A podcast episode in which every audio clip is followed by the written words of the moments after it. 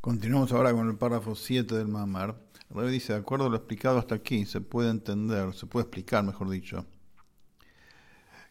lo que decimos de que la, la proyección, el despliegue de la luz infinita del alma que hay en la persona, que se produce en Rosh Hashanah en cada uno, eso cómo es que llega a uno, cuál es el, la preparación y cuál es el terreno fértil que uno prepara para que la esencia del alma se manifieste, eso es el servicio a Hashem en el mes de Elul, que es con el temor de nivel inferior, es decir, cuando la persona escucha el shofar en el mes de Elul, que es la costumbre, no la mitzvah, la costumbre de escuchar el shofar, que uno decide acercarse a Hashem y uno se doblega ante Hashem sin que Hashem se muestre a uno, sin, eh, digamos, acercamiento de Hashem, sino uno se doblega ante Hashem, uno decide sumirse a Hashem y quebranta su corazón por las, por las cosas negativas que hizo.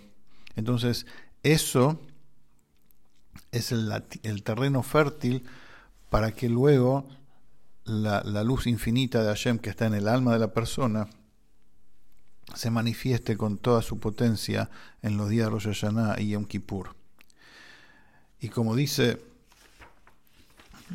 el, el, el Alter Rebbe en este mamar, que está basado este mamar sobre ese en Likutei Torah, que cuanto más la persona se achica a sí misma, cuanto más la persona se quebranta a sí misma, más profunda será la revelación de su alma en Rosh Hashanah. O sea, cuanto más uno se quebranta en Elul y más se entrega doblegado a Hashem, más profunda es la revelación de Hashem en el alma de uno en Rosh Hashanah. Por eso, el, despertar de lo alto, o sea, el acercamiento de Hashem en Rosh Hashanah, depende fundamentalmente de lo que la persona haga y sienta en los días de Elul. Porque lo que sucede en Rosh Hashanah, es decir, uno llega a Rosh Hashanah sin la preparación de Elul, sí, es un yudí, va al Betakneset, escucha el shofar y obvio, sabe que es un día temible, como explicamos, un día en que Hashem decide qué va a pasar con uno todo el año, y obvio que hay que portarse bien y tomar buenas decisiones. O sea, el hecho de saber que la, la autoridad de Hashem se manifiesta en ese día, y el designio de uno se sella, se inscribe, se sella en ese día, entonces eso hace que uno tenga un poco de temor. Pero nada que ver es la situación interior, espiritual de la persona cuando uno llega al día de Rosh Hashanah con preparación o sin preparación al mes de luz. Porque el, sentimiento de, de de doblegación, de sumisión a Hashem en Rosh Hashanah, si no viene acompañado de Elul, de lo que pasó en el, de, de, la preparación en Elul, es, es totalmente superficial. En cambio, cuando la persona se doblega a sí misma y quebranta su corazón en Elul, ahí es como que ara la tierra y siembra la tierra para que luego florezca su acercamiento, eh, el acercamiento de Hashem y quede en uno. Esa es la idea.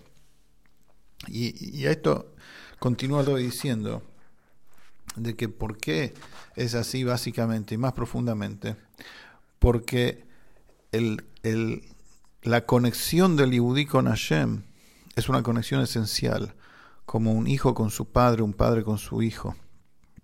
No son dos cosas, es una. ¿Qué es lo que separa al Yehudí de Hashem? El ego de uno los caracteres animalescos de uno, las propias voluntades y pasiones de uno. Pero cuando uno doblega eso, se anula ante Hashem el mes de Elul, despierta su esencia. Y la esencia es la piedra angular sobre la que se construye toda la relación con Hashem. Entonces, Elul en ese punto es más profundo e incluso más importante incluso que Rosh Hashanah y Yom Kippur, porque es la piedra angular, la base de la relación con Hashem es doblegarse a sí mismo para hacer la voluntad de Hashem con Kabbalah Tol, aceptando el yugo de Hashem sin condiciones. Eso toca la esencia de uno. y a partir de ahí se puede construir la relación con Hashem, ya entendiendo y sintiendo lo que es la grandeza de Hashem en los días de Rosh Hashanah y, y Yom Kippur. Y, para ir terminando el Mamar, el Rebbe traza a, partir, de ahora un paralelo de este concepto con el concepto de la Teshuvah. ¿Cómo es la Teshuvah en Elul y cómo es la Teshuvah Rosh Hashanah y Yom Kippur? Si Dios quiere, la clase que viene lo terminamos.